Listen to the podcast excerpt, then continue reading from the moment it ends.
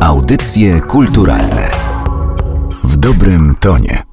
Słowo kraj, które obecnie oznacza to, co oznacza, czyli jednostkę polityczną mającą własne terytorium, swoje władze i swoich mieszkańców, wywodzi się na co jego znaczenie już w ogóle nie wskazuje, od czasownika krajać, a właściwie od jego prasłowiańskiego przodka. Dawniej, jeszcze w czasach przedpolskich, krajem nazywano to, co zostało odkrojone od czegoś, konkretnie oddzieloną od jakiegoś terytorium ziemię. Ponieważ odkraja się, czyli oddziela się najczęściej jakiś mały kawałek, mały pas ziemi leżący na końcu jakiegoś terenu, to początkowo słowo kraj oznaczało koniec, brzeg i to nie tylko ziemi, lecz też na przykład tkaniny, kartki albo stołu. Śladem tego znaczenia jest wyrażenie na kraj świata, używane w zdaniach takich jak pojechałby za nią na kraj świata, czyli jakby na koniec świata. Tak rozumiany kraj występuje też w powiedzeniu zapożyczonym z języka białoruskiego moja chata z kraja, gdzie mamy na końcu to taka uwaga ortograficzna, dwa wyrazy z oraz kraja. I to powiedzenie moja chata z kraja znaczy tyle, co jestem na uboczu, nie interesuję się jakimiś sprawami, nie dotyczy mnie to. A dosłownie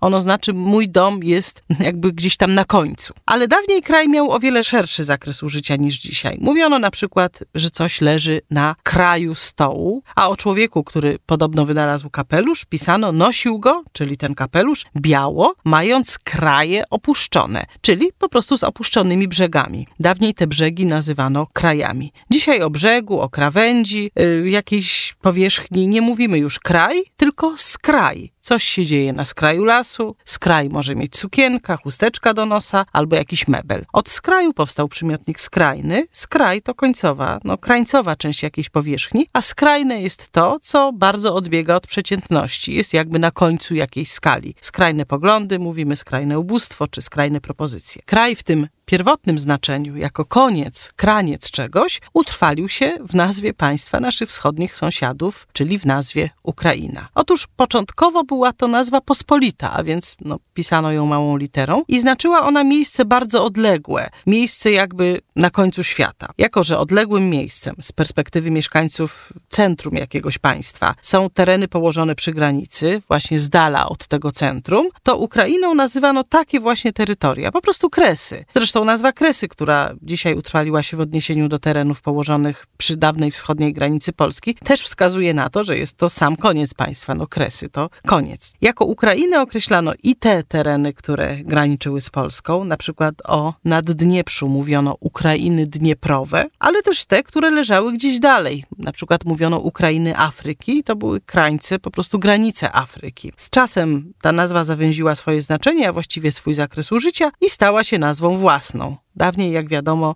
tereny leżące na wschód od Polski oraz na wschodzie Rzeczypospolitej nazywaliśmy Rusią. Z czasem nazwa ta zawęziła swoje znaczenie, a właściwie swój zakres użycia i stała się nazwą własną. Dawniej, jak wiadomo, tereny leżące na wschód od Polski oraz na wschodzie Rzeczypospolitej nazywaliśmy Rusią. Wracając do nazwy kraj. Początkowo, jak wiemy, oznaczał on wąski, mały pasek ziemi, jakby odkrojony od reszty terytorium. I jako, że takiemu odkrajaniu części terytorium y, towarzyszyło kształtowanie się jego odrębności, to krajem zaczęto nazywać najpierw teren właśnie wyodrębniony pod jakimś względem, na przykład geograficznym czy historycznym. Dziś tej funkcji występuje kraina, no a później organizm państwowy.